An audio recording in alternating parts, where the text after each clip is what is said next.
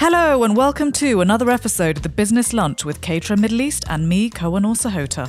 In each episode of this podcast, we'll be joining one of the F&B industry's brightest stars to get to know them a little bit better. And what better way to do that than over food? The premise is simple. We meet in a restaurant or a cafe to chat while we have lunch. You'll hear us talk about the guest's business, and we hope to find out more about the person themselves and what they like to do when they're not working. Because we're having food at the same time, you'll hear some background noise and what we're ordering, but think of it as inspiration for your next meal out. So, now you know what it is, let's introduce you to our guest. We're inside Il Passaggio, a marvellous Mediterranean restaurant. It combines the best flavours and the freshest ingredients. Located on the point, it has stunning views of the Palm Jumeirah. And today, we're talking to Rebecca O'Brien Da Silva. After studying international business management at Middlesex University, Dubai, she has worked in the F&B industry for more than 10 years. And at the start of 2021, she was appointed the F&B director of Il Passaggio. So a big warm welcome to our podcast, Rebecca, and welcome to the Business Lunch. How does it feel to be on the show? Thank you, and um, thank you for having me. Thank very, you for joining very us. Honoured. And we've got here just a little bit before peak time. But before we dig into the food, we'd love to learn a little bit more about your background. We'd love to know what was being cooked in the kitchen at home, where you were growing up, and who was cooking it. Okay. Okay, when I was when I was growing up, we live in um, a small town called Grimsby in the UK, um, but it's quite kind of rural. And my dad hunts, so we were quite used to kind of straight from field to kitchen. If that Okay, makes that's pretty sense. unusual. It yeah, it growing up as a child it was very unusual because you know, you get you get to learn and you get to see you know what happens to your food essentially, you know. Um so we were quite used to seeing, you know, pheasants, duck, rabbits, all the gamey kind of, of meats, which actually I grew up to hate, to be quite honest. Okay. Um, but in my in my house, it was kind of an equal. My mum and dad both cooked.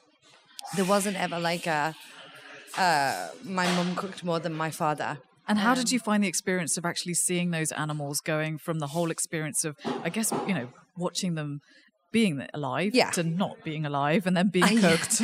I never went on the hunt, so to speak. I never went to see any of that. It's no, that would devastate me. But uh, you know, my dad comes home from a hunt. He goes into the garage. He's got his rabbits, his pheasants, his ducks, his everything else, um, and then he'd prepare them to bring into the house to cook. So he'd do the prep. My mum would do the cooking. That must have given you a real different perspective just about fresh ingredients and how you source those ingredients. Absolutely. And we also had, um, as children, me and my brother, we had two chickens. Um, Did you name them? I did, but I can't remember what they were, which actually ended up on the table. Like we were very, very young. Yeah. We were told they went to the farm to live with the other chickens. I think we must have been about four or five. Can you tell me about some of the common dishes that were being cooked on the table as well? What was the signature dishes your mum and dad would make? I mean, other than your chickens. The, the one thing that sticks in my mind is my mother makes apparently a really good game pie. Yeah. It's not something that I eat. Um, but my husband and my father says it's the best game pie in the world that they've ever tasted. Um, my faves um, growing up were a stew. I just think you can't go wrong with a stew. Yeah. Like a proper homely stew and dumplings. Absolutely love it. That's good comfort food. Yeah, absolutely good comfort food. Um, lots of kind of things with a bit of an Italian feel. Spaghetti bolognese. It's a very you know easy dish to cook. Um, when my mum had time, and then we had you know the odd what I call toddler teas. You know, like your sausage chips and beans or your fish fingers chips and beans on a weekend. Yeah. And what about going to restaurants in those early years? Do you remember any experiences? What was it like in Grimsby? The one thing I remember very clearly about going to restaurants with my parents being younger is before you want to get up and leave that dinner table, you ask. Yeah. If you don't, you're not going, kind of thing. But that's good table manners. Absolutely. My gosh. And they would just give us the stare if we, you know, even attempted to get up from that table. It would be, you know, the long stare. Um, but it is a fish town as well, so there was plenty of fish restaurants to go. It's by the sea, so lots of fish and chips. Um, we don't really have any infamous restaurants in Grimsby. We travel to Leeds or Manchester or places like that to go out for a fine dining meal, so to speak. And so, how did you make that transition then, going from Grimsby of all places to coming to Dubai? This is a random and long story, and I'll try and I'll try and cut it short. We like we like I'm- stories. Okay, well, this is. I'm actually a professional singer, so this is. Yeah, I saw your face then. so when um, I went to Qatar when I was 21 to do my first overseas contract there, and the keyboard player I was working with with there lived in Dubai. Trying to cut this short, uh, got a singing contract in Dubai okay. um, for three months. Flew out for three months. That turned into six months. That turned into a year. That turned into a year and a half. Yeah. That's actually how I ended up coming here. Okay. And then the same hotel I worked for singing as a residency singer offered me a position um, in F&B, which was F&B um, uh, bars manager. So basically, I was looking at very junior position, um, looking after the bars and restaurants in the hotel. Okay, so you were singing, and then you went into F and B. That's Yes. a really unusual way into getting into the industry. Could you tell me more about, you know, how it felt to be doing that? Was that an ambition that you actually wanted? It was. It, mm, it wasn't, so to speak. I mean, they they offered me the role within the hotel, and I thought to myself, this is a great way to get more experience. Yeah. Um, you know, try it, see how you like it, you, and see how it goes. So it wasn't really um, a career goal. It was something more that I fell into Yeah. um, rather than something that I kind of wanted to do. Yeah. But then as I started and I carried on, I became so passionate about it. So we've just been brought out some starters. So could you explain what we've got on the table, Rebecca? Sure, this is the crispy cauliflower. Okay. That looks lovely. And this is the halloumi fries Excellent. with the tomato dip. Okay, so why have you chosen these dishes today? Um, these are some of our most popular starters. Yeah. So I wanted you to try kind of a range of everything. We are a Mediterranean outlet, so we have lots of different cuisines. Yeah. Um, so I tried to mix that all up with the menu. I really hope that you've come with empty tummies because there's lots of food on Yeah. the way. Amazing. Shall So we dig let's it? eat. Yes. Okay, what starter would you like us to try first? Um, I think go for the crispy cauliflower first. Okay. It looks very fresh and it looks really pretty the way that it's been decorated It here. sure is. So, what is it topped with? This is a spicy sauce. Okay. So, we've got the crispy cauliflower with buffalo style mayo. Do you know how it's cooked just to get that crispiness? Because that texture looks amazing. I can't give you the secrets of the recipe. if I ask chef, he will he will kill me. Um, just had a bite of it and Uh-huh. it's really, really lovely. I mean, the way that texture is, the crispiness of the cauliflower as well. Because to be honest, I'm not someone who would normally order cauliflower if it's on the menu. But this actually, if I was here and I was having this, I'd be really pleased with just having this. And I think that's the thing as well. If I I'm the same, I probably wouldn't order cauliflower if I saw it on the menu. Um, but the first time I tried this, one of the perks of the job, going from the menu top to bottom and trying everything, it was actually one of my favorites. Um, makes me a cauliflower convert. yeah, Yeah. it's really good, isn't it? And I think for a vegetarian as well, food can get quite boring. You know, You feel like you're ignored on menus a Yeah. lot of the time. I mean, food can get quite boring as a vegetarian. And I think this is something a little bit different and a little bit exciting. So we've got sun-dried hummus that's going along with the halloumi fries, and halloumi is always one of those really interesting cheeses because it doesn't melt Uh-huh. when you're using it, and so it's Yeah. This is done, I think, to perfection. The way it's like just sort of crispy again on the outside, and you've got that melt in your mouth cheese. Mm. It really works. So glad you enjoy it. Also, one of my favorites. Again, a really good vegetarian dish Yeah. um, for a starter. And it's something that a lot of restaurants and places do but we wanted to do it a little bit different. Um, hence the sun dried tomato hummus. So let's try the truffle. The as well. truffle, So the truffle tear and share. This, as I said, is our signature starter. Let me. So noticed on the menu you have a lot of truffle. We do. Yeah. Yes, we do have a lot of truffle. Truffle on your pizzas, truffle on your pastas. do. People love the truffle. We actually, in some cases, we do have customers asking for additional.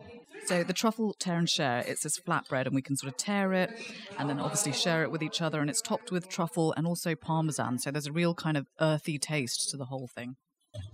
It's very moreish, isn't it? I could actually eat two of these to myself.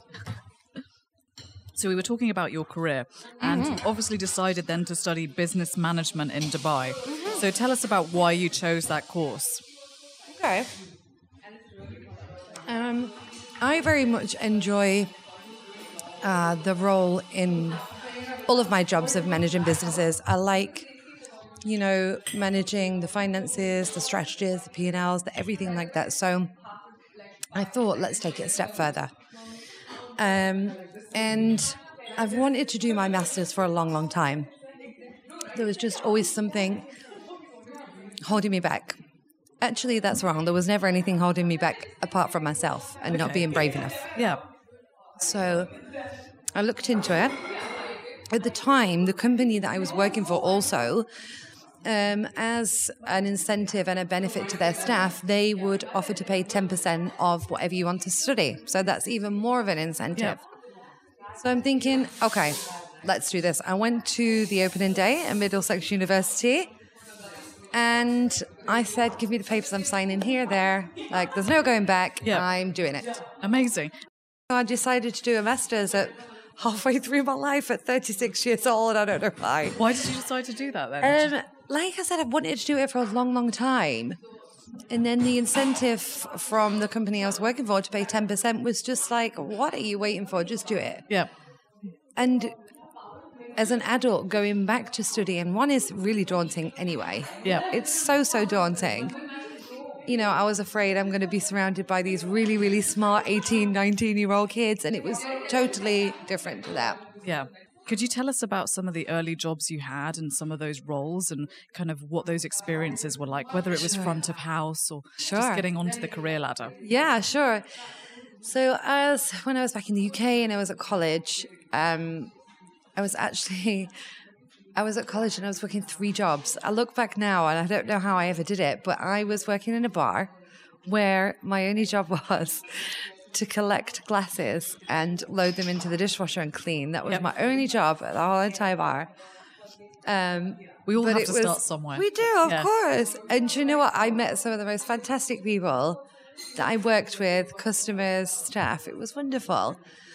And then I worked in a fish and chip shop. Okay. So I had three jobs all at once while studying at college. Like um, two nights a week here, you know, four days a week there. So it was, yeah, fish and chip shop cleaner, dishwasher. There you go. if anybody's got to start somewhere, I've paid my dues. That's where I started. Definitely. And as you were progressing in your career, are there mentors that you can remember having along the way or any key bits of advice that you can remember that people gave you?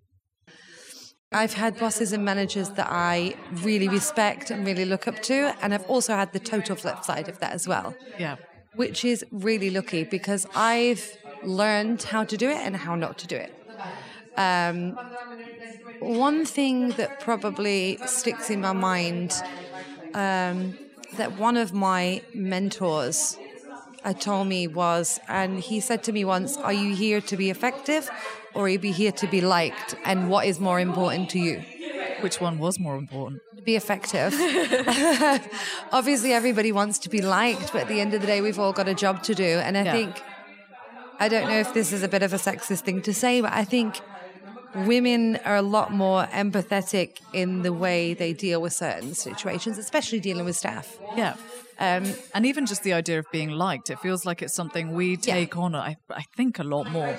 And it affects us quite a lot. Yeah, exactly. I think we're a lot more. I'm trying to be careful as what I say here to not offend any males, but I think sometimes women can be a lot more approachable in certain situations. Yeah.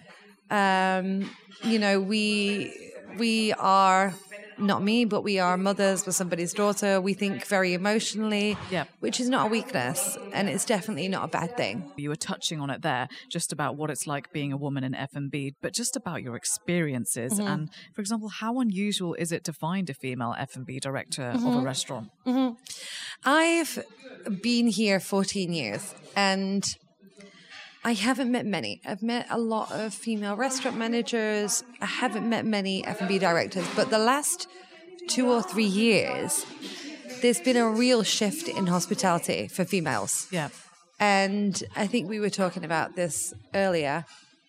You know, I don't, I didn't see many female hospitality GMs at all when I first got here. In the last three or four years, it's really, really, really changed. Yeah. And I was actually reading um, last week an all female led restaurant team. Yeah. I don't remember the name of the concept, but I thought it was fantastic. I think it was an SLS Dubai. It was an SLS, Yeah. exactly. Yeah. All female team, all female chefs, all female management, which I thought is is great in a way. Um, I think it's brave, but then as a woman, Yeah. I think if a restaurant or Dubai open in Dubai opened with a fully male team, Yeah. would I be annoyed? Probably. so Yeah. I see. I kind of see both sides of it.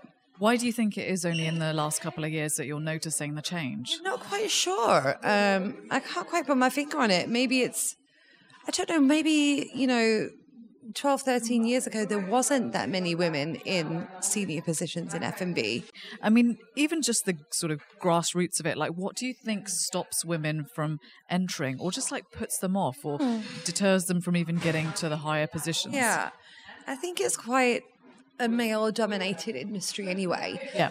And to work in hospitality, you have to be strong. Yeah. You have to be prepared for anything. You always have to have a plan B.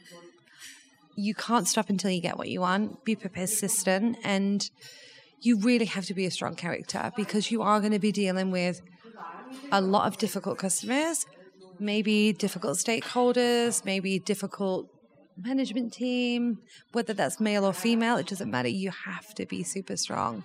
And there's a lot of women that have been sharing these stories on the podcast and saying how they've experienced basically sexism mm-hmm. in the industry. Are mm-hmm. there any experiences that stand out to you where you're like, actually, if I was a man, I would have been mm-hmm. treated really differently in that situation?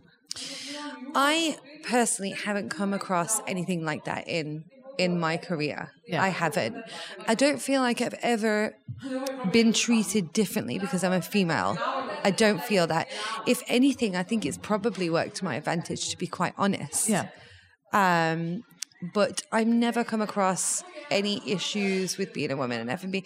What is it that you think has worked in your favor? Do you mm-hmm. think it's through positive discrimination? Do you think it's because as a woman you're bringing something different to the role? I think, you know, I think you've just hit a nail on the head there. And we were talking earlier about the shift in, you know, male to female in F&B. Yeah. And because it's such a rarity to see females in F&B, Yeah. I think that is one of the main points that's, you know, assisted me in the jobs that I have today because I am a female. Yeah. And it's very different to see a female in a director's position or a general manager's position that can go in a boardroom with 20 males and not feel the tiniest bit nervous, the tiniest bit intimidated, and just go for it. So maybe that is. That is why. And maybe it's you a ever- novelty. Is that a, a bad word to use? I don't know. Do you ever feel intimidated when you're going into those scenarios? No, No. absolutely not. I'm quite, um, I'm quite a confident person anyway. What do you think companies can do to create real change for women? Just to be attracting them into the F&B industry, to getting them into the workplace, to getting them into those more senior positions. Right. I think that I think the perception is that hospitality is male dominated. So maybe Yeah. that is putting women off. Um I think we need there's a lot of inspirational people in um the industry that are setting a really good example. There's another lady that I Um, I'm connected with on LinkedIn. And what about your kitchen? How important is it to you to get women in the kitchen?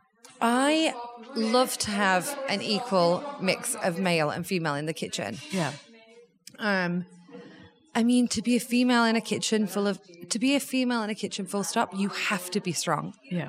And I mean, I was talking about in my job, I have to be strong. They have to be 10 times stronger. Um, because it's a tough job. It's high pressure. They're, you know, surrounded by a majority of males. I mean, I don't think I've ever seen a fully staffed female kitchen. Yeah, it's, And, um, it's, when it, there is a fully staffed female kitchen, it makes the news, it makes the headlines. Sure. I'm so curious to see how that works. Yeah, I don't know if you've heard of Asma Khan in the UK. So she's got this restaurant called Darjeeling Express. Right. so she was on Netflix's series Chef's Table, and she's got an all-women kitchen. But Right. these are women who are kind of middle-aged, and Right. they are bringing their own experiences, a lot of experiences of just cooking at home, and then just doing that in the restaurant. But when you see it, it's really sensational, and the, when you see how they do it together, and when there's this real spirit of just wanting to do it genuinely. Yeah. Yeah. When they, I think people that do honestly love, love, love, love, love, love cooking. My husband, I'm very lucky. My husband is a fantastic chef. I mean, he trained in uh, Switzerland in Lausanne at the best hospitality school in the world.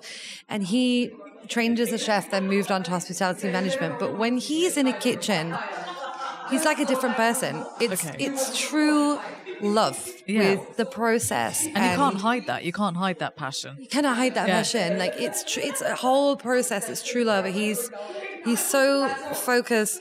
Sometimes I see him, you know, looking into space and he's kind of daydreaming. And I'm saying, "What are you doing, love?" And he says, "You know, I'm just just planning a bit of a dinner dinner menu in my head, you know, and thinking about this, thinking about that." That's great. it's it's wonderful for me. I get to reap the benefits. Yeah. I mean, although I'm in F&B, I'm not an amazing cook. I can do the basics And you can eat. and I can eat. Yeah. Yeah, but um, I don't have a passion for cooking. Yeah. That's for sure. So, speaking of eating, we've just Mm. been bought out some amazing dishes. So, could you just talk us through what's in front of us right now? Sure. This is the uh, con funghi pasta. Con funghi pasta. This is the burrata. This is the prawn ravioli. And this is a truffalato pizza. Again, this truffalato pizza is probably our favorite main course.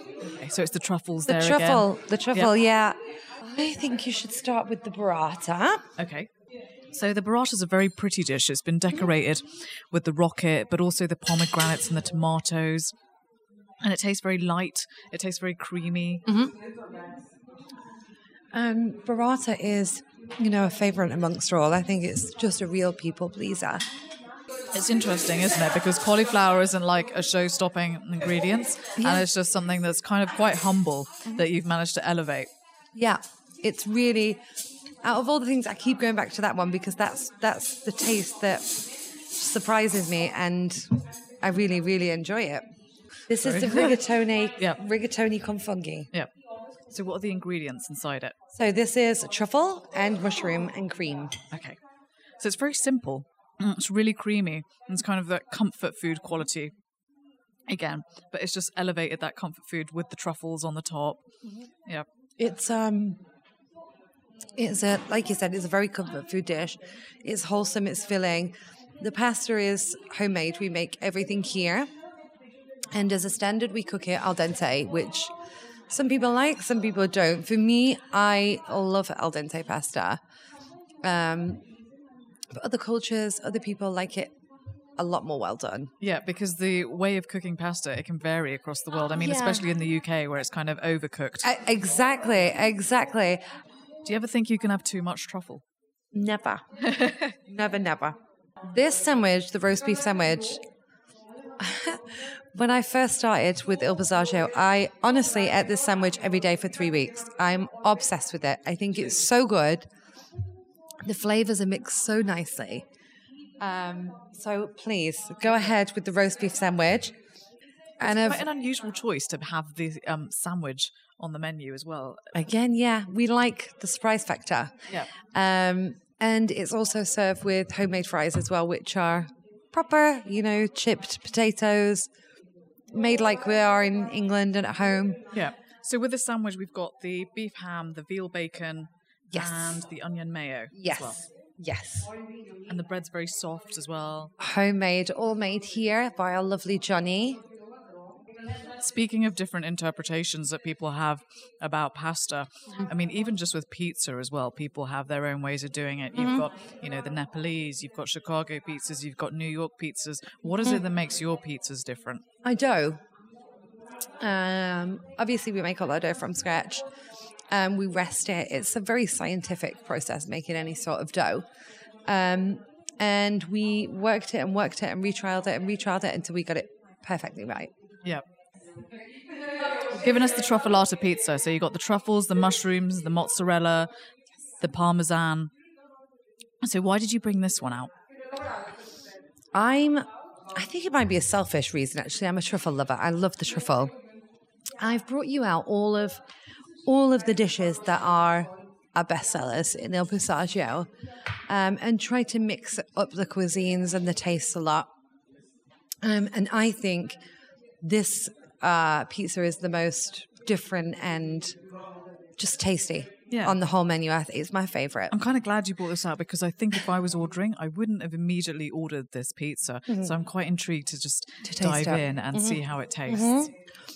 So with this pizza, we've got big chunky pieces of mushroom and really generous truffles on the top. And so there's this really earthy, rich flavor that's coming through there.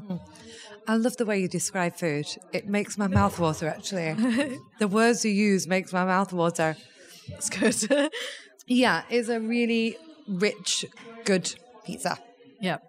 And it's one, you know what I like about a dining experience? I mean, I love to eat anyway, but when I do go for a dining experience, I want to think about it for the next two, three days. I want to think, oh my gosh, I can't wait to go back there and have this. I can't wait to go back there and have that. So tell us about the ravioli dish we've got as well. So that's the prawn ravioli. This is a prawn ravioli, yeah.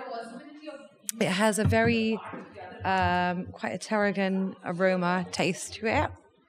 Again, the pasta's homemade. Um, beautiful dish. Yeah. Um, It's presented really elegantly on the plate as well, just Thank with these you so pockets much. of Yeah. Mm-hmm. ravioli, the white plate. It's just very simple Yeah. again. I like simple, fresh, plain. I don't like food that's overcomplicated because it doesn't need to be. Yeah. You can use three ingredients in a dish and it could be wonderful. I don't like overcomplicated, too many tastes, too many colors, too many textures. Simple's fantastic. Okay. So- let's dive in.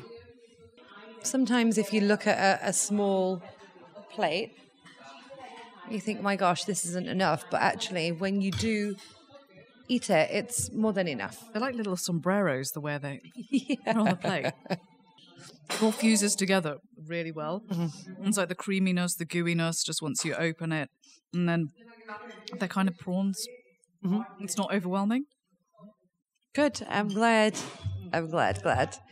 That's not a dish I eat too often because I'm not too keen on seafood, to be honest. And there's a little hint of spice as well there. There is, yeah. Yeah. There's a little hint of spice. Yeah.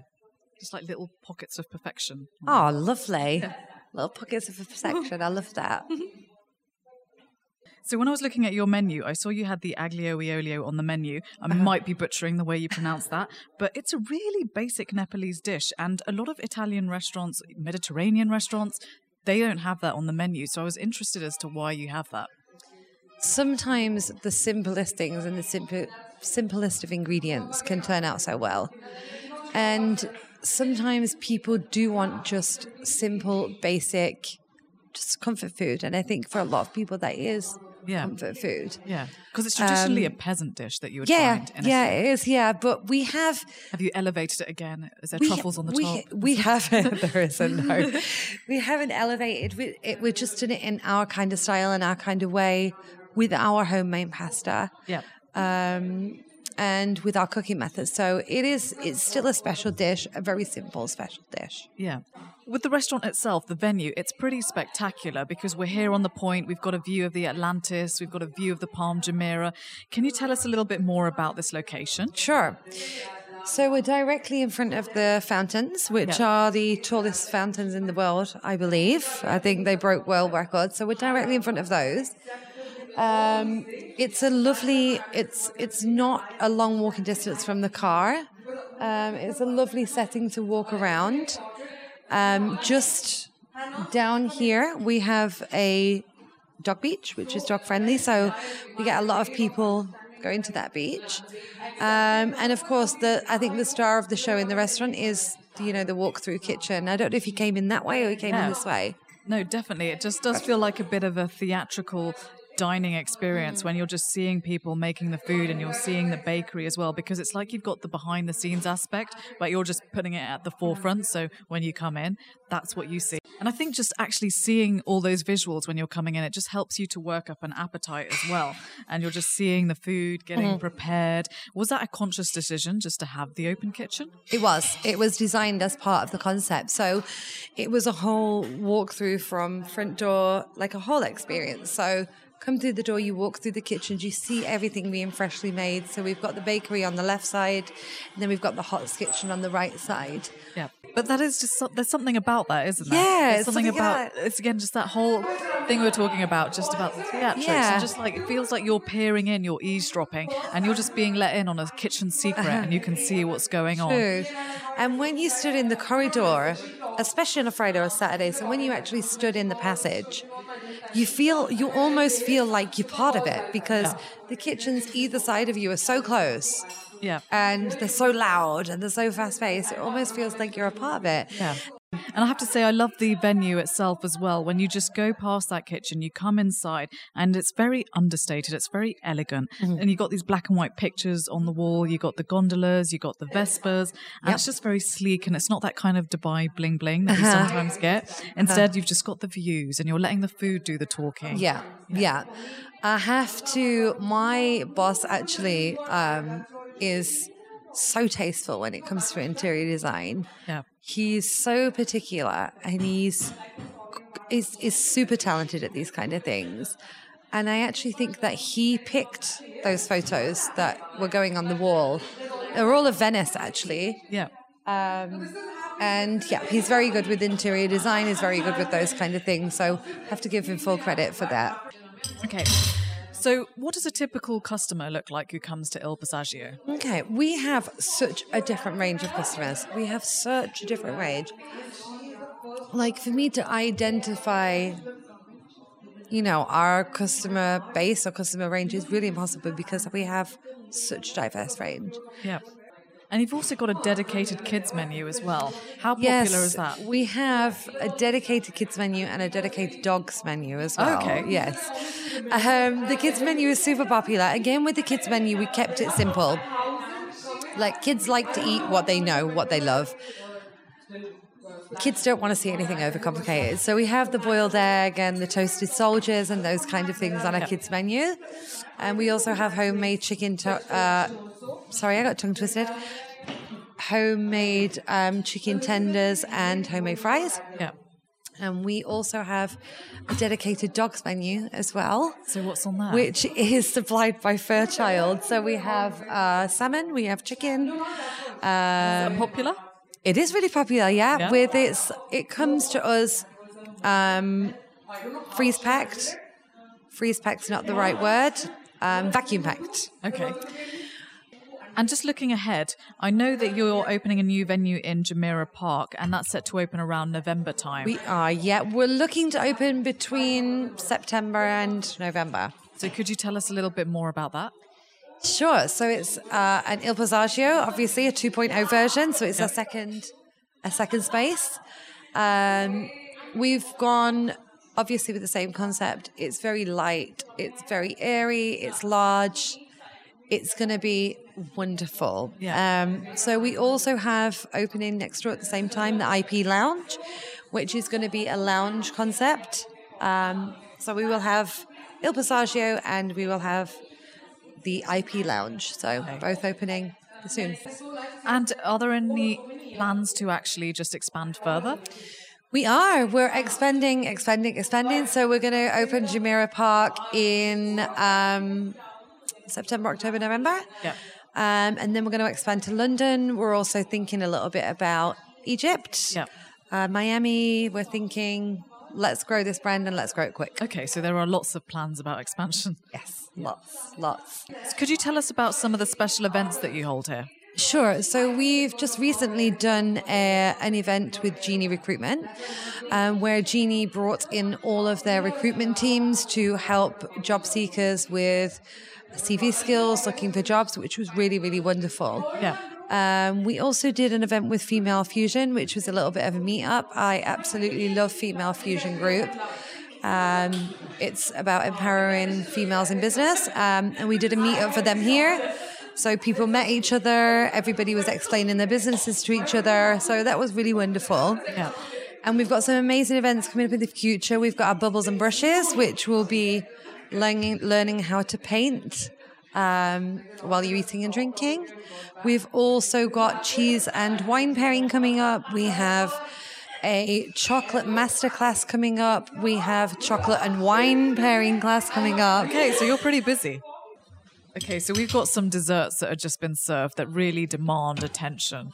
So could you talk us through the desserts you've chosen? Sure. So this is our tiramisu. Okay. Very different from the kind of traditional tiramisu that you see in most places. This is chocolate fondant, and this is the bowl. So this is called the bowl, um, and it's our homemade ice cream with a crumble and pastry. Okay. So this is looks very simple but super super tasty. Okay, I'm a real sucker for a tiramisu. Are you? So can we dig into that first? Go for it, please, please. So tell us about how this tiramisu is made. Okay. So we make the lady fingers here and we soak them in coffee. Yep. Okay. And then they go in the refrigerator. And then we put the cream on the top. So it's I'm watching your face. No, this is just so so delicious. I think it's one of the best, and I'm not saying this because I work here. I think it's one of the best tiramisus I think I've ever tasted. Um, it's not too rich, it's not too heavy, Yep. The but it's is still right. yeah, it's, still indulgent. yeah. It's not too overwhelming. It's very moreish. Mm. And believe it or not, I don't, I don't like coffee. Um, and this has the the coffee, the grounded coffee on the top. I love this dessert. It's wonderful. That's interesting because I'm not really a big coffee drinker either. Are you not? like the taste of it in the tiramisu? I'm so happy to hear that Yeah. because there's not many people I meet that are the same. yeah. Wow. Did you know that tiramisu in Italian means pick me up? So it's meant to like traditionally have been like an aphrodisiac. Really? Yes. Yeah. Yeah. Wow. I didn't know that. Served in brothels. It was served with. In brothels. Right. Yeah. And then I only recently learned that basically there was a point where pasta was going to be banned by Mussolini. Really? Yeah. So he thought that pasta was just weighing Italians down, and so that they weren't going to be, you know, ready to fight. And so he wanted rice to be the national dish, and was trying to Really? ban pasta. Imagine. Imagine how different things would have been now. Yeah. Rice is the national dish of Italy. Okay, this is a chocolate fondant with our homemade vanilla ice cream. So should I'll we let you break crack that open. Do Yeah. it. Go for it. Oh wow, that's just perfect, isn't it? The way it's just oozing that chocolate. This is very quite rich. I think originally it was designed for two people. I mean, I could easily finish this all in one go. Oh, I could finish that in one go. Very, very easily. That is exquisite, isn't it? Glad you like it. And this is our homemade vanilla ice cream. So it's got that rich filling. It's served with the vanilla ice cream as well, which has got the caramel sauce on the top of it. And it's just, again, that comfort food as well, that comfort dessert. But Mm-hmm. it feels like you've turned it into like a little bit of luxury as well. Again, just that, I think it's like an Il Passaggio thing. You just elevate it and you just. We do, yeah. Yeah. So tell us about the final dessert. So it's just called the bowl, which is kind of a statement name for a dessert, isn't it? Exactly. it's again a homemade ice cream Yep. Um, with a crumble on the top and some phyllo pastry in the middle. The textures of that work really well together with the crumbles on the top and then just with the ice cream as well. It really Lovely. complements each other, doesn't it? And it feels like you've got a premium dessert there. Again, it looks it looks quite simple, but it's tasty and it gives you that that punch of flavor. Um, Definitely packs a punch. yeah. and the brown butter ice cream with the the sprinkles, I think, is just perfect. Yeah. So when you're not busy running Il Passaggio, what do you do just to unwind? Um, for a full, true unwind day, I will go to the spa for the whole day. I'll arrive at nine in the morning. I'll have my massage. The phone will stay in the locker the whole day, and I will stay there the whole day and read a book and relax. divine. It's the only, it's the only way I feel isolated and switched off Yeah. and disconnected. Yeah. I know, you know, nobody can phone me because the phone's in the locker. Nobody can realistically come in. It's it's just so relaxing for me. And what else do you do in your time off? What kind of things do you like enjoy? Okay, I love, I love a good Netflix and chill. I love, love a Netflix and chill. What are you binging? Oh my gosh, everything. Um, at the minute, I've been rewatching Benidorm, the UK series. Okay. I think it's brilliant, um, and a couple of other things. Um, yeah, I like walking my dogs. I've got two dogs, Yeah. so I love to go taking those exploring and going around with them. Yeah. So, yeah. Are you reading any books at the moment? I am reading all the time. I'm an absolute bookworm. Um, my friends call me the bookworm. I've always got a book in my bag. I've always got something. At the minute, I'm actually reading my study books. Okay. So it's not really that exciting, but I like to read a lot of Harlan Coben. Um, I like to read a lot of mystery things. Yeah. But yeah, I absolutely love a book. I could sit, and honestly, when I'm on a holiday, I will read a book every two days. And what's on your Spotify? What are you listening to? What am I listening? You know what my guilty? this is going to sound really strange. I've got a real. My guilty pleasure in music is rap. Okay. I that was love- unexpected. It, it. I love to listen. Tupac. I, I could listen to his albums all day long. Yeah. And I think it's because I've watched a lot of documentaries about him and his background and Yeah. all the political kind of stuff. So are you like 90s rap? Is that your. Yeah, yeah, I love it. And and every song's got a little story to unravel and Yeah. and um so yeah, rap is my guilty pleasure. Yeah. Um I mostly listen to I'd say like old school rock. I love love old school rock. Yeah. The AC/DC, the um Whitesnake, those kind of bands. So when you get onto karaoke, because you're someone who can actually sing, do you start rapping?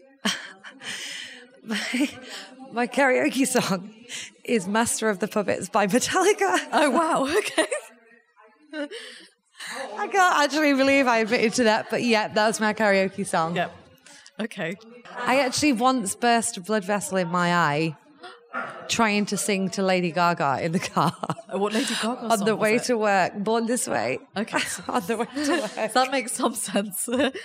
Okay, so we've come to your quick fire round. So I'm going to be saying something, and we just want you to say the first thing that comes into your mind. This could Okay. be dangerous. So it's just about food and drink. Okay. So shouldn't be too dangerous. Okay. Guilty pleasure. Oh my gosh. Um, fish fingers, Comfort food. shepherd's pie, Soup or salad. soup. Pizza or pasta. Oh, both. Um, pizza. Ultimate dessert. Oh, school that sticky toffee pudding all the way, or jam roly poly. Oh, that's too hard. Oh, which one? Oh, jam roly poly and custard. Sweet or savoury? Oh, ah, sweet. Breakfast, lunch or dinner? All, but breakfast mostly. Strangest thing you've ever eaten? Oh, you know what? I'm not too experimental with food when it comes to strange things. Any weird body parts of an animal? No, absolutely not. Okay, all right. I'm not really brave like that. Like, I'd definitely not survive on in the jungle on I'm a celebrity or anything like that. I'm not brave with in terms of strange foods. Okay, kitchen hero. Kitchen hero. Oh, this is a tough one as well. Um, I I love Jamie Oliver. I know it's quite controversial, but I really, really, really like him.